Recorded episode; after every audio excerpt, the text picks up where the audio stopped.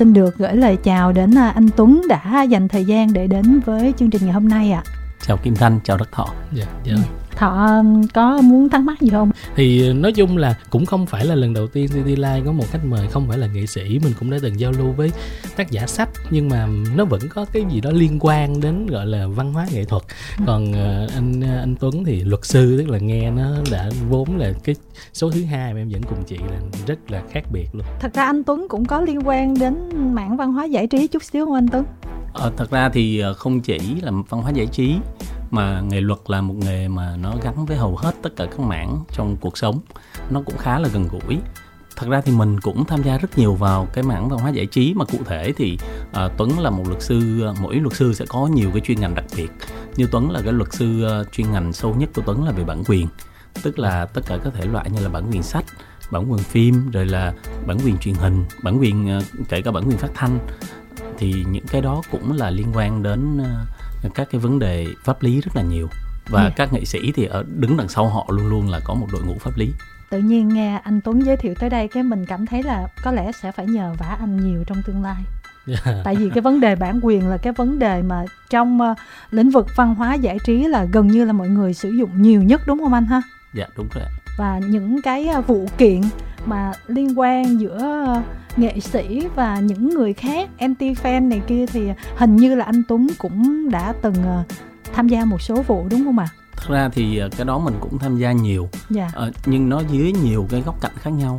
Chẳng hạn như là cũng không hẳn là anti fan nhưng là nếu như có những cái người mà đưa những cái thông tin nó không chính xác về đời tư nghệ sĩ hay là đưa thông tin không chính xác về các cái hoạt động nghệ thuật thì cái việc đó cũng là hành vi vi phạm pháp luật thì mình cũng có tham gia một số việc để giải quyết các vấn đề đó rồi là các cái vấn đề liên quan kiểu giống như vậy thì yeah. Dạ. ví dụ như chẳng hạn trong lúc mà chúng ta đang uh, tham gia vào cuộc trò chuyện này thì có rất là nhiều những cái hoạt động văn hóa nghệ thuật đang diễn ra ví dụ như thể thao yeah. Dạ. giờ này là cuối tuần đầu tuần thì những cái chương trình thể thao các cái trận đấu bóng đá diễn ra các cái bộ phim vẫn đang ra rạp và như vậy thì vẫn có những vấn đề pháp lý đang phát sinh hàng ngày hàng giờ và dạ. xung quanh những nghệ sĩ của chúng ta Kim Thanh thì à, biết anh Tuấn trong một cái à, dịp tuần cờ mà thật ra là anh Tuấn cũng đã có à, một lần lên sóng City Lights Kim Thanh đã nhờ trước đây lần đó là Hương Giang đã có một cái cuộc mà khá là rầm rộ với anti fan yeah. Dạ. không biết là họ nhớ không? Yeah, yeah, yeah. Đó, Hương Giang có nói là sẽ kiện các anti fan của mình đó.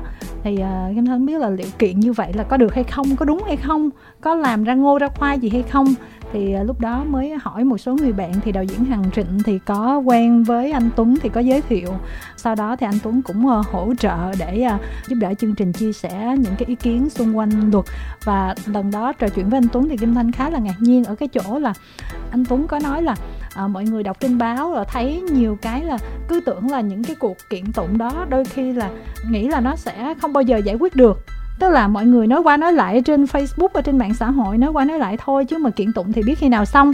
Chứng minh người này đúng người kia sai thì nó cũng quá mất thời gian cho nên là thông thường người ta ít kiện này nọ. Nhưng mà anh Tuấn nói là thực tế cũng có rất là nhiều vụ đã được xử lý và anh cũng đã xử lý chỉ có điều là họ không có công bố gì trên báo chí hết. Họ âm thầm yeah. họ kiện luôn.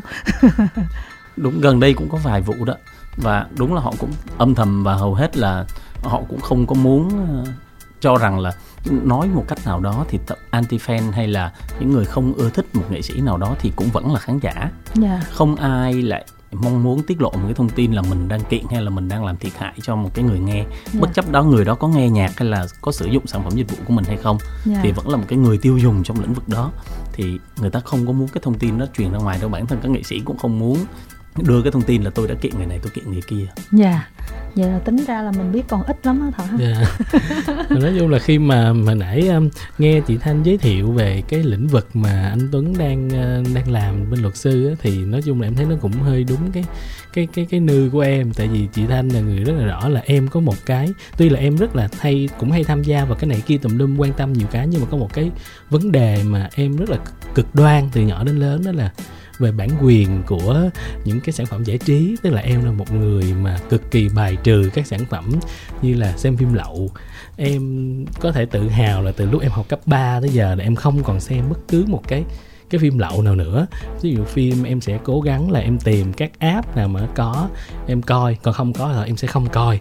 Cho nên là em cũng rất là thắc mắc á. Tức mà ở trong nhà sống chung với em có một cô bạn cũng làm luật sư luôn. Nhưng mà cô lại làm bên luật luật sư mà bên kiểu mà mà công nghệ. Chứ nó không phải bên cái này. Cho nên nhiều khi em cũng không có nói chuyện nhiều về cái này. Nên sẵn là anh Tuấn đúng lĩnh vực này, em muốn hỏi là không biết là vì sao mà làm có có cái cách nào để mà cái cái cái thị trường của Việt Nam mình mà khán giả họ có cái ý thức nó kiên quyết hơn về cái việc là không xem phim lậu được không anh? Tức là bảo vệ bản quyền nói chung đi. Ừ, để anh kể cho em nghe. Tức là luật về bản quyền ở Việt Nam chính xác nó có khoảng từ năm 1995 trước đó thì khoảng năm 1984 85 là bắt đầu mình có những cái nghị định và đến năm 95 khi mà mình có bộ luật dân sự thì bắt đầu khái niệm bản quyền mới được đưa vào đời sống nhưng mà luật về bản quyền trên thế giới nó có từ năm 1600 rồi đó yeah. Dạ. đó tức là người ta đi trước mình tới ba bốn trăm năm và do đó không thể nào mà ngay lập tức mình tiếp cận và mình bằng với người ta được trong khi luật thì nó phải đi bằng với người ta yeah. Dạ. nhưng mà cái cái hiểu biết và cái cái sự thấm nhuần tư tưởng pháp luật đó nó không thể nào tương xứng với những cái người người ta đã đi trước thực sự mình phải chấp nhận sự thật đó yeah. Dạ. thế nên thành ra là luật của Việt Nam thì tương xứng với luật của thế giới và do Việt Nam mình gia nhập rồi nên cái hành xử của Việt Nam mình phải tương xứng với hành xử của thế giới. Nhưng cái hiểu biết về pháp luật của người dân mình không thể ép người ta tương xứng với hiểu biết của pháp luật thế giới. Yeah. Dạ. nên cái khó khăn nhất ở trong việc về bản quyền đó chính là cái tư duy. Đó chính là về phần mà mình giáo dục cộng đồng. Thì thực ra cái việc giáo dục cộng đồng ở Việt Nam mình làm khá là mạnh nhưng mà cũng chưa đạt được đến cái mức kỳ vọng của thế giới. Nhưng mà nó phải từ từ. Nhưng mà bạn có thể thấy là mình đạt được những cái bước tiến mà rất là quan trọng ví dụ như là mình cũng là một trong số những nước đầu tiên khởi tố được một vụ án về bản quyền yeah. Dạ. tức là khởi tố hình sự đó đó chính là vụ án về uh, cái phim mới net yeah. Dạ. cái trang phim mới net là một trong những trang web xem phim lậu lớn nhất thế giới lớn Ôi, nhất lớn thế, thế giới, giới luôn dạ yeah. oh. và nó cũng và Việt Nam là đơn vị khởi tố được cái trang web đó và cũng là một trong những cái quốc gia thuộc dạng là đi đầu trong việc là dám khởi tố hình sự một vụ án về bản quyền thì như bên mình có thông tin đó, thì một đêm đá banh như vậy bên mình ngăn chặn được khoảng hơn 100 cái đường link xem phim xem bóng đá lậu chẳng hạn như thế nhưng cái đó là mình vẫn chặt cái phần ngọn yeah. mình luôn luôn chặt cái phần ngọn nếu mà mình muốn chặt cái phần gốc thì nó khó lắm là tại vì lợi nhuận nó rất là cao nên những người xâm phạm người ta sẽ cố gắng người ta xâm phạm nhiều uh, có một cái tin nửa vui nửa buồn là tại vì người Việt Nam thì rất là thông minh và rất là giỏi. Dạ. Thế nên thành ra công nghệ xâm phạm của Việt Nam mình sẽ thuộc dạng là hàng hàng đầu thế giới yeah. Dạ. uh, trước đây có một cái xem trang xem phim lậu lớn nhất thế giới mà người ta tưởng là của Nga đó là trang 123movies.com thì cái trang đó thì ai cũng tưởng là của Nga hết cho đến khi bắt mới biết là của Việt Nam yeah. Thì ví dụ như vậy thì có những cái mà do mình là cái nước mà có cái trình độ công nghệ khoa học rất là cao wow. đặc biệt trong lĩnh vực chống xâm phạm thế nên thành ra là uh, cái việc chống xâm phạm nó càng khó hơn và do cái tư duy của mình thì cái nào đơn giản cái nào mà dễ thì vô nhưng thật ra cũng chia sẻ với lại ờ, các bạn thì bây giờ các cái app mà có bản quyền á nó cũng rất là đơn giản và nó rất là dễ rồi mình cũng nhắn tin một cái là có thể lên được các cái chương trình để nghe yeah. Dạ. để xem nó cũng rất là thoải mái thế nên ra là càng ngày uh, tức là mình muốn người ta không xài đồ chùa nữa thì mình phải cung cấp cái đồ xịn cho người ta ngay yeah. trước mắt chứ không phải là anh phải bay qua Campuchia qua Canada rồi anh mới có thể mua được đồ xịn thì người ta sẽ không đi yeah. Dạ. nhưng ngay trước mắt anh có thể lấy được thì người ta sẽ mua dạ yeah. giống như sẵn anh Tuấn nói thì em mới nhớ là vì em cũng đọc truyện tranh nhiều á thì em nhớ chị Thanh chị Kim Thanh cũng không biết là có một cái trang đọc truyện tranh lậu mà cực kỳ lớn trên thế giới mà nó cũng có cái server là do người Việt Nam lập ra đó là cái trang mangarock.com là đến nỗi mà cái trang này nó nổi đến mức nó đăng toàn diện tiếng Anh thôi nha chị nhưng mà người người thế giới người ta còn phải đặt câu hỏi là cái trang này đọc truyện có có legal là có hợp pháp hay không và cũng đã từng bị điều tra vậy yeah. Dạ. mình share luôn về thông tin của những trang đó yeah. Dạ. là thật ra những trang đó bản gốc của nó là tiếng việt. Sau sau đó người ta dịch ra tiếng anh rồi người ta mới đưa lên. Rồi sau đó lại sẽ có người xúc việc xúc ngược trở lại. Thì yeah. ví dụ giống như hồi xưa phim không cái phim không ví dụ thế một bộ phim của hollywood đi thì khi mà bị chiếu lậu thì để đảm bảo chắc chắn rằng là người ta sẽ không biết là copy từ đâu thì người ta sẽ chiếu lậu từ Việt Nam. Xong sau đó người ta chèn phụ đề tiếng Nga vô xong sau đó sẽ dịch ngược lại tiếng Việt. Đó. Cái tính công nghệ của người Việt ở trong cái quá trình xâm phạm đó là như thế. Trước khi trò chuyện cùng với anh á, thì trong phần bản tin có một cái tin á, là một cậu bé ở Đắk Lắk năm nay 18 tuổi và học tới lớp 9 là đã nghỉ học rồi. Nhưng mà mới vừa H 20 trang website của các cơ quan chức năng rồi của trường học ở trong địa bàn Đắk Lắk mà tức là trình độ mới lớp 9 thôi đó mà tìm hiểu về cái chuyện đi hack các website và hack được nhiều đó rồi thì mình cũng thấy là rồi còn bán được bí bán quyết được bí quyết nữa kiếm tiền nữa muốn...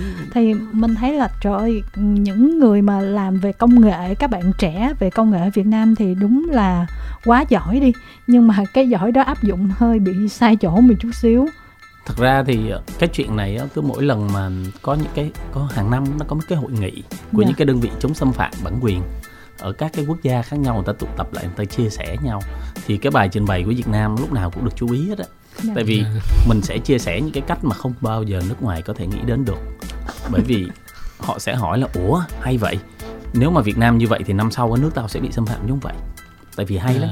Ờ, thì thật ra thì cái đó mình nửa vui nửa buồn là vậy đó. Thì các bạn rất là giỏi nhưng mà nếu như các bạn đã sử dụng những cái đó cho những cái mục đích tốt đẹp thì chắc chắn là sẽ mang lại nhiều cái hiệu quả hơn yeah. Dạ. thì mình phải hướng dẫn phải định hướng cho các bạn ngay từ đầu từ khi các bạn còn bé là việc yeah. Dạ. copy bài của bạn là xấu nè việc xem những cái thứ này nó sẽ không tốt chẳng hạn vậy dạ yeah. thì uh, kim thanh cũng chia sẻ thêm một cái thông tin hơi liên quan thôi cách đây một hai tuần gì đó, một người bạn ở trong giới mà liên quan đến phim ảnh, bạn có ờ, chụp màn hình lại của những cái trang mà ờ, khán giả chấm điểm của những cái trang web về điện ảnh nổi tiếng trên thế giới, ví dụ như IMDb hay là Rotten Tomatoes, những cái trang rất là uy tín, tức là người ta chấm điểm cao là phim đó hay và chấm điểm thấp là phim đó dở. Thì tới chừng bạn đó vô tình thấy được một cái phim mà điểm cao quá trong khi là những người khác xem là dở, thì mới check Ava rồi tất cả những người comment thì biết là bị seeding tức là ngay cả những cái trang uy tín từ trước giờ ở nước ngoài thì người ta không có quen cái chuyện sitting đó mà bây giờ cũng đã phát sinh sitting. Rồi còn đùa ngược lại là nếu mà muốn học hỏi sitting thì hãy qua Việt Nam. Tại vì Việt Nam sitting rất là ghê ở tất cả các lĩnh vực mà liên quan đến văn hóa giải trí. Ờ, và đời sống xã hội. Ví dụ như một cái page nó đưa lên một cái thông tin về một nghệ sĩ đó, đúng hay sai không biết nha, là mình đọc comment ở dưới rồi các bên mình ta nói tranh cãi, mà bây giờ các bạn hay dùng battle với nhau đó. Thì ờ, mình cứ tưởng là ấy thực nhưng mà là seeding rất nhiều ở trong đó, chiếm gần trăm phần trăm luôn. Mà thậm chí là các ý kiến xung đột nhau, cãi nhau, ghê luôn, là thật ra là hai bên cũng là cùng một seeding luôn tức là nó có rất là nhiều cái kiểu làm mà mình không hiểu tại sao mà mọi người có thể suy nghĩ ra mà phát triển tới một cái mức mà cũng hơi đáng sợ thật ra nếu mà chúng ta có thể ờ, truy được hết tất cả nguồn gốc á thì bản thân seeding cũng là một hành động sai trái yeah. Dạ. À, tuy nhiên á, là đúng là với cái thời buổi công nghệ nó quá nhanh nó phát triển như vũ bão và thật ra là pháp luật khó có thể theo kịp tuy nhiên những cái nguồn cơ sở pháp luật cơ sở thì mình hoàn toàn có thể đủ để đáp ứng để xử lý tất cả những cái việc như vậy yeah. Dạ. nhưng mà à, các bạn không? Tức là khóc, con thì khóc thì mẹ mới cho bú được. Ừ. tức là cũng phải có cái sự phản ánh cũng phải có cái thực tế nó đang diễn ra căng thẳng. Giống như khoảng thời gian giờ này năm ngoái seeding rất là kinh khủng thì cũng phải có một cái động thái nào đó thì có sự lên tiếng thì người ta mới phải ngăn chặn những cái như vậy yeah. Dạ. chứ những cái như vậy nó cũng làm ảnh hưởng rất là nhiều đến tại vì ảnh hưởng đến mạng xã hội sẽ ảnh hưởng đến những người xem và đến con cái của chúng ta yeah. rất dạ. là lớn dạ tình hình xã hội rồi tâm lý của người dân mọi thứ là nhiều khi họ bị ảnh hưởng bởi những cái thông tin mà fake á, sai lệch á nhưng mà quay trở lại cái lý do mà Kim Thanh và Đắc Thọ muốn ờ, anh chia sẻ tâm tư một chút xíu là về bản thân anh thôi ạ, à, về công việc của anh. À, không biết là anh Tuấn tới bây giờ thì mình làm nghề luật sư là được bao nhiêu năm rồi ạ? À? À, đến nay thì mình làm nghề luật sư được khoảng uh, hơn 10 năm, khoảng 12, 14 năm gì đó. Dạ. Yeah. À, cũng cũng khá là lâu nhưng không đủ lâu đến mức là rành rẽ quá nhiều. Dạ, yeah. anh là ngay từ đầu là mình mình chọn nghề hay là nghề chọn mình anh? À, thật ra thì à, cả, à, chúng tôi có duyên với nhau. Dạ. và chúng tôi chọn nhau. à, trước đây trước khi mà mình làm nghề này thì mình ở trong một cơ quan quản lý nhà nước. Ngay từ khi mà trước khi ra trường thì mình đã xác định là mình sẽ làm luật sư về bản quyền. Yeah. Dạ. Và mình à, mình chọn là mình sẽ vô cục bản quyền làm 9 năm. Yeah. Dạ. Để mình học hỏi kinh nghiệm và cũng đi ờ, nước này nước kia để học hỏi kinh nghiệm và sau khi ờ, mình nghĩ rằng là có thể ờ, tham gia cùng với mọi người thì mình trở thành luật sư về bản quyền à, khi làm luật sư thì à, đến lúc đó thì mình nghĩ là đúng là mình đã chọn đúng nghề và nghề cũng chọn đúng mình à, một cái nghề nó cũng hơi cứng nhắc nhưng mà nếu mà mình biết thì nó rất là dễ thương yeah. Dạ. à, lúc mà mình học thì mình học khối A tức là xong sau đó đi làm thì mọi người mới nói luật sư thì phải cần văn vẽ một chút khối A là không đúng này anh bằng toán lý hóa thôi yeah. Dạ. thì sau này mình mới biết đó, thì mình cũng khuyên các bạn trẻ nhân dịp này không là cũng nên làm luật sư và nếu như các bạn có tư duy logic thì làm luật sư sẽ rất là tốt bởi vì các bạn sẽ phân tích vấn đề theo cái hướng của logic và do đó khối A mà làm luật sư là không có sai đâu yeah. Dạ. nếu các bạn giỏi toán thì cứ đi làm luật sư đi Dạ. Dạ. Kim Thanh uh, xem phim nước ngoài khá là nhiều, đặc biệt là phim Hollywood và phim Hàn Quốc thì họ có rất rất rất nhiều những cái bộ phim riêng về cái nghề luật sư. Coi xong mình thấy quá hay tức là quyền lực tối thượng trong tay họ họ xoay chuyển tình thế rất là dữ dội luôn. À, thay đổi kết quả thay đổi bản án và nhiều thứ là trong tay luật sư hết. À, nhưng mà rất tiếc là hình như là phim ảnh Việt Nam là chưa có một cái bộ phim mà thật sự chuyên về luật sư giống như nước ngoài á thọ ha? Đúng rồi em nhớ thì là không có. Không có tức là trong những bộ phim thì thỉnh thoảng có vai luật sư trong đó thôi. Mà ngay cả cái vai trò của những nhân vật luật sư trong phim Việt Nam em thấy cũng rất là yếu á. Ừ. nó họ chỉ xuất hiện như những cái mà người bình thường cũng có thể suy nghĩ về luật sư. Chứ hiếm khi nào mà em thấy cái nhân vật luật sư trong phim Việt Nam mà đưa ra được những cái cái thông tin mà khiến người xem họ họ wow lên tức là mình à, coi một bộ phim nước ngoài làm về luật sư là thậm chí mình biết luôn luật luôn. Mình rồi. biết là trường hợp đó là xử lý như thế nào thế nào luôn. Rồi thậm chí họ chỉ lách làm sao đúng làm sao này kia là rồi. giống như là em từ nhỏ em rất là mê một cái series phim luật sư của Hồng Kông đó là phim hồ sơ công lý. Đến bây giờ em coi lại thì em thấy là ngay cả từ năm 91 mà họ đã có những cái vụ án nó gọi là cái cái văn minh của người dân mà đến bây giờ người Việt Nam mình mới đang có thể là đang gặp những vụ án như vậy. Và coi có em thấy một cái rất là khác là Ờ, luật sư họ cũng gặp những cái lúc mà họ không biết cách nào để mà giải quyết được cái công lý trong đầu họ so với những cái công lý mà dựa trên giấy tờ hay là bằng chứng mà phải theo pháp luật. Thật ra cái này á, là một cái câu chuyện rất là hay các bạn đã nói một cái câu chuyện rất là hay. À, ngành luật sư mình nhìn vào mỗi giai đoạn nó sẽ khác nhau hồi xưa mình nhìn vô luật sư là những cái người ra tòa nói năng mạnh mẽ là tại vì mình coi phim hồng kông. Yeah. sau này mình nhìn vào luật sư là mình thấy là những cái người rất là khéo léo ứng biến rất là giỏi tại vì mình coi phim mỹ và hàn quốc. Nhưng trên thực tế tất cả chúng ta có lẽ là nhìn luật sư theo một cái góc nhìn mà chúng ta cần phải thay đổi. Chỗ này là mình tâm sự một tí là thế này luật sư theo quan điểm cá nhân của mình nha tại vì mình chia sẻ quan điểm cá nhân luật sư theo quan điểm cá nhân của mình không phải là người cung cấp dịch vụ tất cả chúng ta đều nghĩ rằng luật sư là người cung cấp dịch vụ pháp lý. Nhưng quan điểm cá nhân của mình luật sư không phải là người cung cấp dịch vụ pháp lý mà là luật sư là người cung cấp cái giải pháp pháp lý và cái dịch vụ là cái sự miễn phí rồi đính kèm thêm mà thôi. Thế nên thành ra là ở nước ngoài người ta gặp luật sư thì người ta trả tiền giờ. Yeah.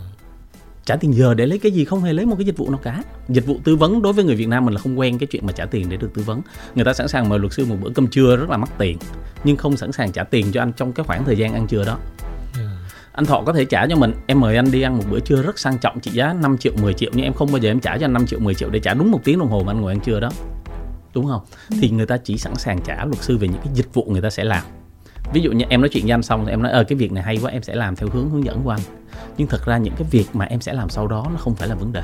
Vấn đề là tìm ra cái cách để giải quyết vấn đề đó. Thì thứ mà luật sư cung cấp ở trong các bạn xem sở dĩ thấy nó hay là tại vì cuối cùng người ta tìm ra cái giải pháp người ta giải quyết vấn đề sau khi người ta tìm ra giải pháp xong thì cái câu chuyện nó rất là đơn giản, ai cũng làm được. Thế thì ở đây là cái quan trọng là cái giải pháp. Và luật sư nếu như mà theo như đúng như mà mình mong muốn và mình xem phim và mình mơ ước được như họ thì là người tìm ra cái giải pháp. Cái giải pháp này đơn giản, có thể là trong hợp đồng chúng ta thêm một dấu phẩy. Đó là giải pháp. Cái giải pháp này có thể chỉ là một biện pháp rất là nhỏ về mặt công nghệ. Cái giải pháp này có thể là tìm ra được một cái điều khoản mà đã ban hành cách đây 20 năm. Đó cũng là giải pháp. Nhưng còn cái dịch vụ thì nó rất đơn giản ví dụ như bạn cần một cái dịch vụ nào đó để ví dụ bạn cần một cái dịch vụ để đăng ký kết hôn rất là dễ. Bạn cần một cái dịch vụ để đi đăng ký bản quyền rất là dễ. Nhưng cái giải pháp mới là cái quan trọng. Ví dụ mình chia sẻ như thế này. À, có những bạn có một cái công ty công nghệ đến gặp mình và đề nghị đăng ký bản quyền một cái một cái phần mềm. Thì sau khi mình nghe mình có đề nghị bạn đó chỉnh có một chữ rất là nhỏ ở trong cái phần mềm đó để thay đổi cái cái cái cái đề nghị đăng ký. 15 năm sau cái phần mềm nó được mua bởi công ty nước ngoài. Thì đến đến lúc 15 năm sau thì cái phần mà mình đưa vào nó giúp cho tại vì sau đó cái phần mềm nó bị sao chép bởi hàng chục quốc gia khác. À, thì khi mà một công ty lớn như là Google họ mua cái phần mềm đó thì có đến 100 công ty của hàng chục quốc gia cùng nộp là tao sẽ bán cái phần mềm này tôi sẽ bán phần mềm này cho Google. Và tất cả các ông đó đều nói là tôi là chủ sở hữu của nó. Duy nhất chỉ có ông Việt Nam chứng minh được bởi vì ngày xưa đã có một cái hướng dẫn rất là nhỏ rất là tiểu tiết dạ.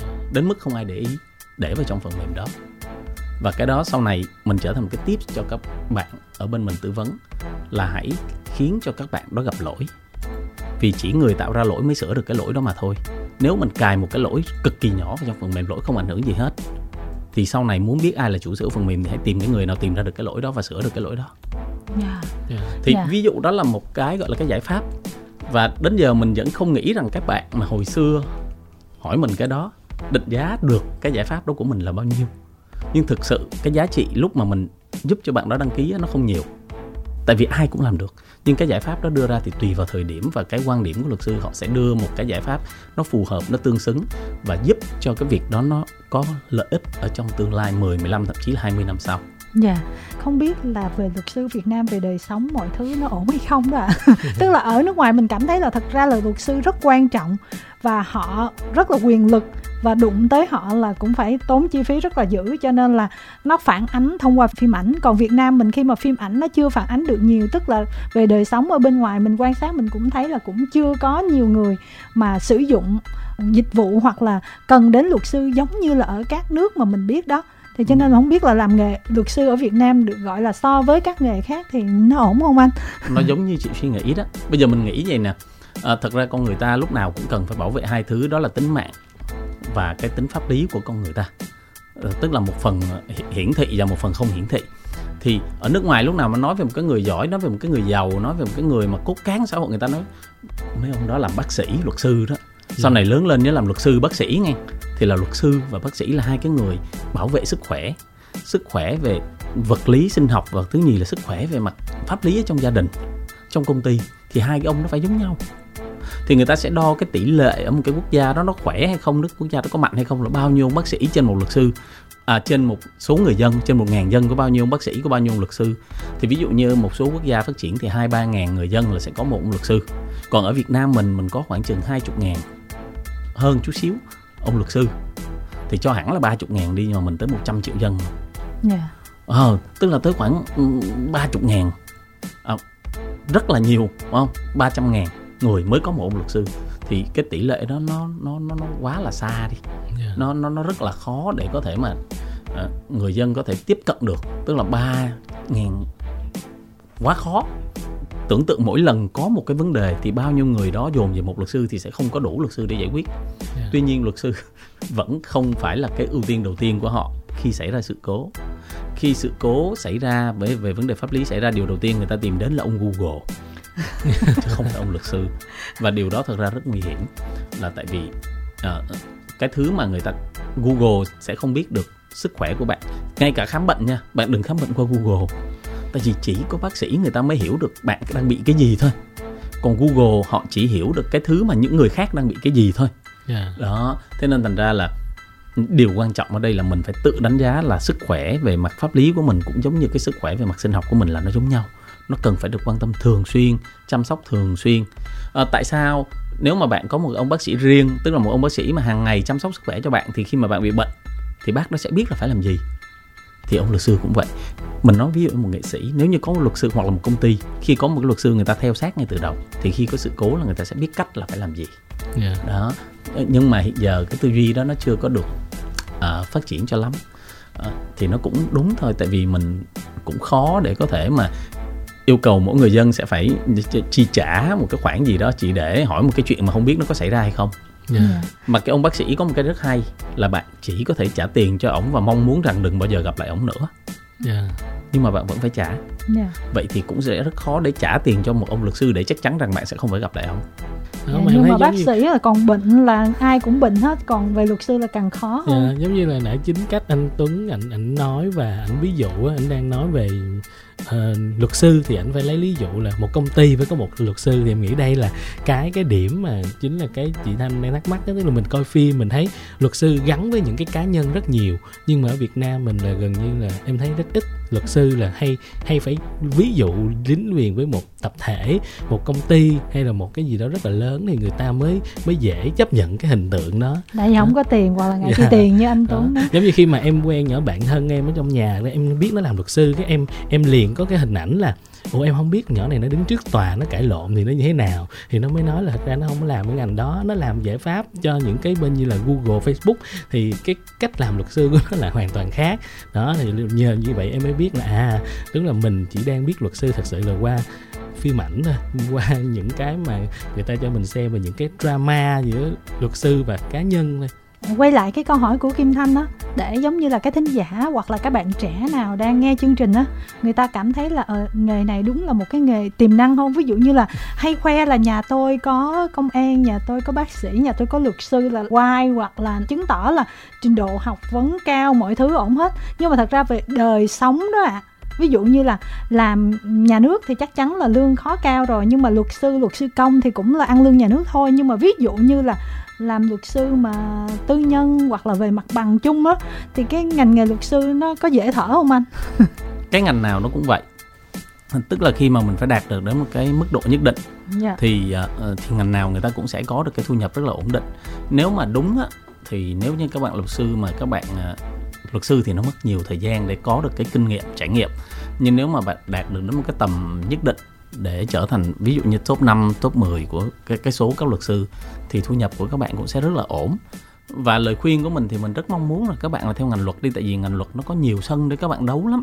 À, mà mà các bạn càng trẻ các bạn càng có cơ hội tiếp cận về kiến thức các luật sư già hơn tôi hoặc là cỡ tôi trở lên thì không có cơ hội để đọc rất là nhiều những cái sách hay ho. Và bản thân những cái luật sư trước thời tôi nữa thì người ta còn không đọc được nhiều cái ngoại ngữ thì người ta không tiếp cận được. Nhưng bây giờ mình tiếp cận được phim tiếp cận được uh, sách thì điều đó là điều rất là tốt cho mình và cái quan trọng nhất á thật ra mình chia sẻ với các bạn cái này nó hơi buồn cười nhưng mà nếu bạn nào có óc sáng tạo thì hãy học luật đi yeah. Dạ. uh, khi mà chúng ta sáng tạo mà trong khuôn khổ á, tức là người ta đưa cho mình cái khuôn khổ và mình phải sáng tạo trong đó mà bạn sáng tạo được thì bạn sẽ rất là thành công có một bạn hỏi là nếu làm luật sư khi đi cãi và thắng thì anh có lo sợ bị bên còn lại trả thù không vì em đọc báo cũng có nhiều vụ luật sư bị trả thù ở chưa cần thắng cũng bị trả thù rồi. À, mình nói lấy ví dụ như thế này.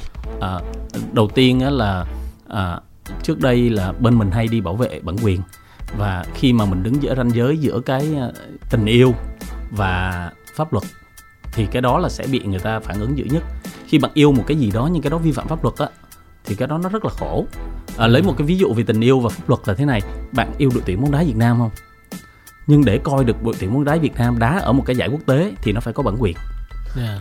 do đó bạn không có cái giải đó mà Việt Nam không có bản quyền nhưng bạn vẫn muốn coi thì bạn phải xem web lậu.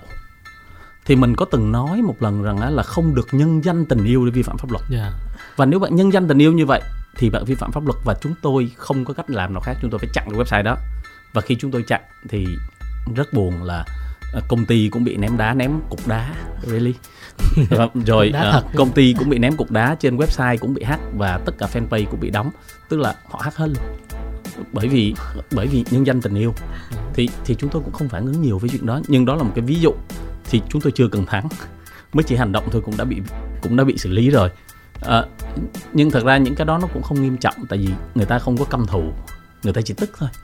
À, và hầu hết tất cả mọi người đều hiểu rằng luật sư không phải là người gây ra chuyện đó. Thế nên nếu như mình thắng một vụ kiện nào đó sắp tới cũng có thể có một vài cái vụ kiện khá là đình đám. Và nếu thắng thì chắc cũng sẽ gây ra những cái cuồng loạn kiểu như vậy. Nhưng mà mình nghĩ rằng là mọi người chỉ có nhất thời thôi. Và cái tình cảm đó nó cũng chỉ bộc phát thôi chứ họ cũng không thể căm thù và dẫn đến cái việc đó nên chúng tôi cũng không có quá nhiều lo lắng yeah. Dạ. à, tất nhiên cũng né một chút tốt yeah. Dạ.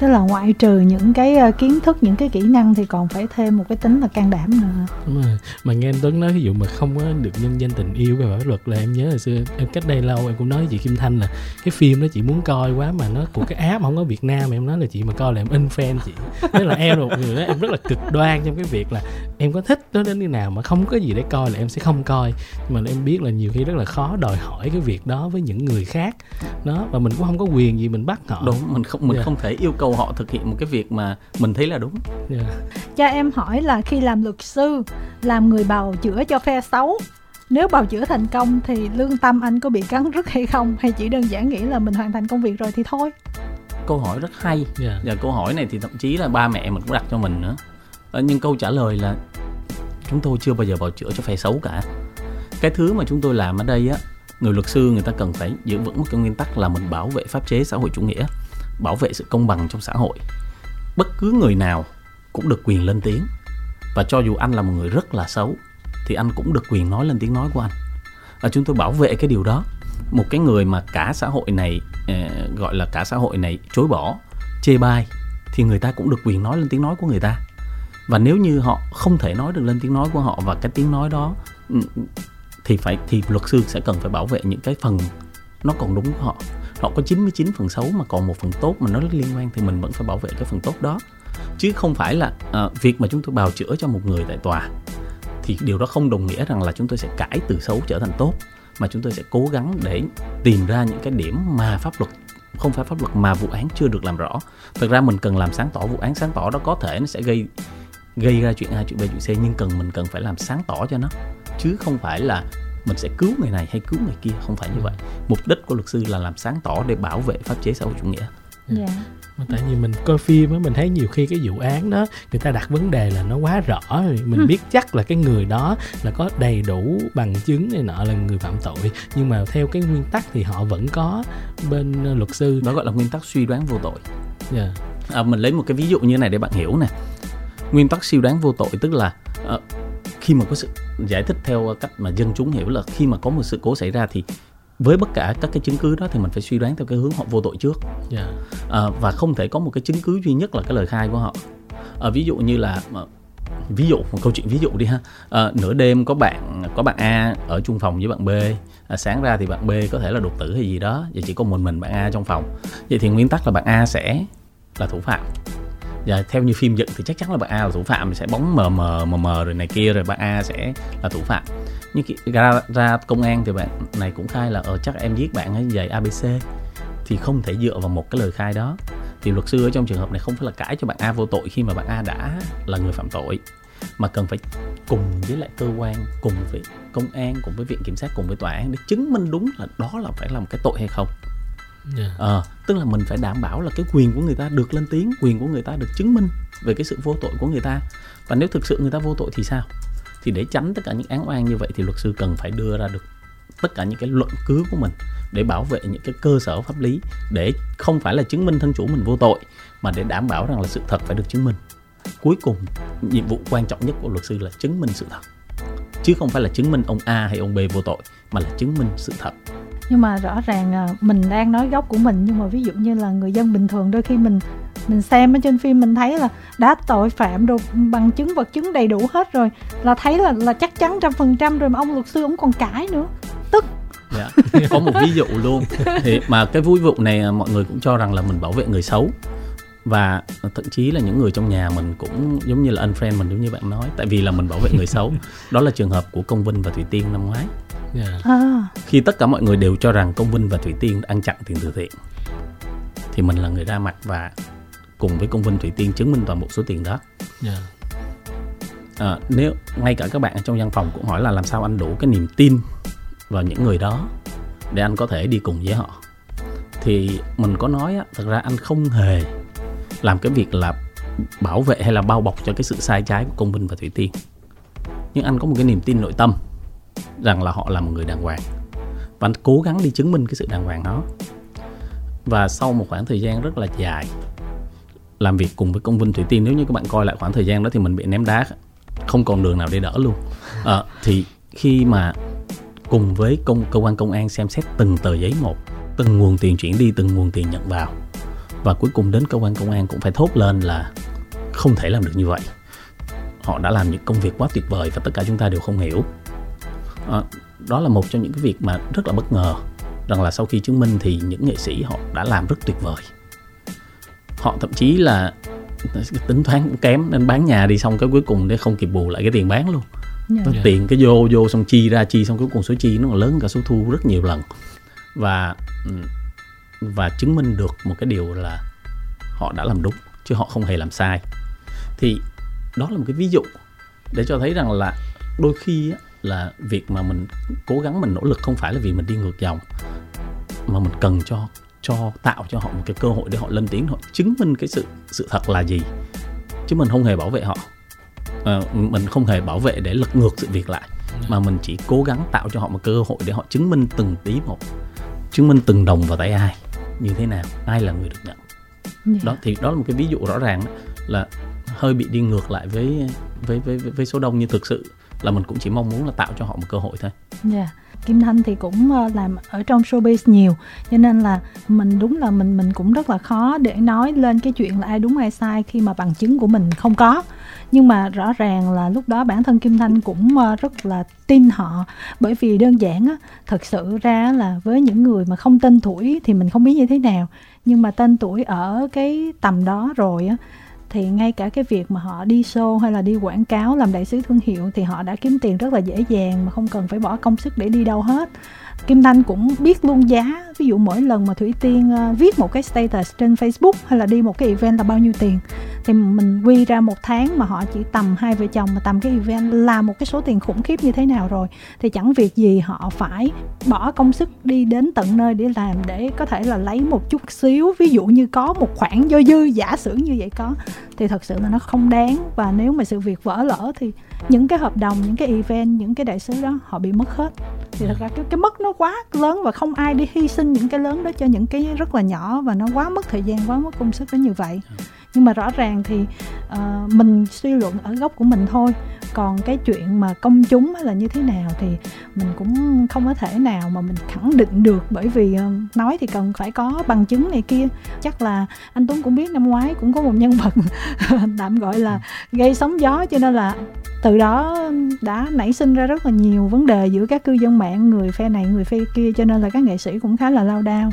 À, một cái câu hỏi khác dành cho anh từ một bạn khác em nghe nói con nhà giàu mới học được nghề luật nhưng không hiểu vì sao mọi người lại truyền tay nhau như vậy có đúng là con nhà giàu mới học được luật không anh à, thật ra mình có giảng luật ở một số trường đại học trong đó có trường đại học luật rồi đại học tôn đức thắng đại học kinh tế tài chính dạ yeah. à, đúng là con nhà giàu đi học luật 30% thôi 70% còn lại là con nhà không giàu yeah. Dạ. học luật y như các ngành khác thôi và thời gian tiền bạc công sức cũng vậy. Nhưng nếu bạn muốn học luật ở các quốc gia khác thì nó mới mắc chứ học luật ở Việt Nam thì không mắc. Chủ yếu là cái thời gian bạn theo đuổi nó phải lâu. À, học luật ra xong bạn chỉ là cử nhân luật thôi. Ờ, chứ không phải như kỹ sư học kỹ thuật xong ra bạn làm kỹ sư. Thì học luật ra xong các bạn không làm kỹ sư. Các bạn à không làm luật sư các bạn chỉ làm cử nhân luật. Rồi sau đó nếu bạn muốn làm công chứng viên làm kiểm sát viên làm thẩm phán hay làm luật sư bất cứ ngành nào thì bạn đều phải học thêm hết à, ví dụ như bạn à, phải học thêm khóa đào tạo à, luật sư của học viện tư pháp rồi phải thi qua ba bốn lần mới được gia nhập vô đoàn nói chung là trải qua thêm khoảng 2 năm là nhanh nhất còn không thì ba bốn năm nữa thì mới có thể trở thành hành nghề được thì thời gian nó lâu hơn thôi yeah. Dạ. thì chi phí chắc là cho khoảng thời gian đó thôi và yeah. có một cái con nhà giàu thì thật ra là người ta truyền tay nhau là tại vì nghề luật lương thấp lắm bạn cái đó thì đúng à, nhưng mà lương thấp lương thấp thì thông thường mà lương thấp thì tất nhiên cái, cái kỳ vọng nó sẽ cao hơn. Ừ. và sự nỗ lực nó cao lên thì đến lúc đó thì mình tính theo giờ thì lương nó lại không thể thấp chút nào. Đúng rồi nhưng bạn em lương cao lắm em rất là bất ngờ khi biết cái lương của nó nói chung là em em em em em em muốn confirm với mọi người thêm bên cạnh anh Tuấn thật ra đúng là làm luật sư mà mình tới một cái cái cái đẳng cấp tới một cái mức này đó là chắc chắn là mình sẽ rất giàu dạ. ta gọi là một cái trình như thế nào thì mới có thể giàu được còn không thì nó cũng ở mức vừa thôi anh ha hoặc là làm luật sư công thì khó mà giàu được ở Việt Nam mình thì nó không có luật sư công dạ. nhưng mà tất cả các luật sư đều là luật sư công dạ. Có thể tạm hiểu là tức là thực hiện những cái vụ uh, ở nước ngoài gọi là pro bono ở Việt Nam mình gọi là um, luật sư miễn phí đó yeah. Dạ. ở miễn phí nhà nước vẫn trả mà hình như bây giờ tôi nhớ không nhầm là 120 ngàn cho một vụ chẳng hạn vậy thì từ là mình vẫn có nhưng mà mình không thể làm hoài những cái vụ đó được yeah. Dạ. uh, ờ, có những vụ mà tụi tôi theo ba bốn năm mà cũng không có phí nhưng mà không phải là nhiều đâu dạ. một phần trăm không phẩy năm phần trăm ít lắm yeah thỉnh thoảng mình thấy có những cái vụ án lớn mà người ta biết là những người kia mà gặp khó khăn về kinh tế mà cần cái người ờ, hỗ trợ thì kim thanh thấy là một số luật sư cũng vào cuộc để có thể là hỗ trợ hoàn toàn miễn phí một cái đường rất là dài. Dạ yeah, nó cũng có nhiều khía cạnh của việc đó lắm.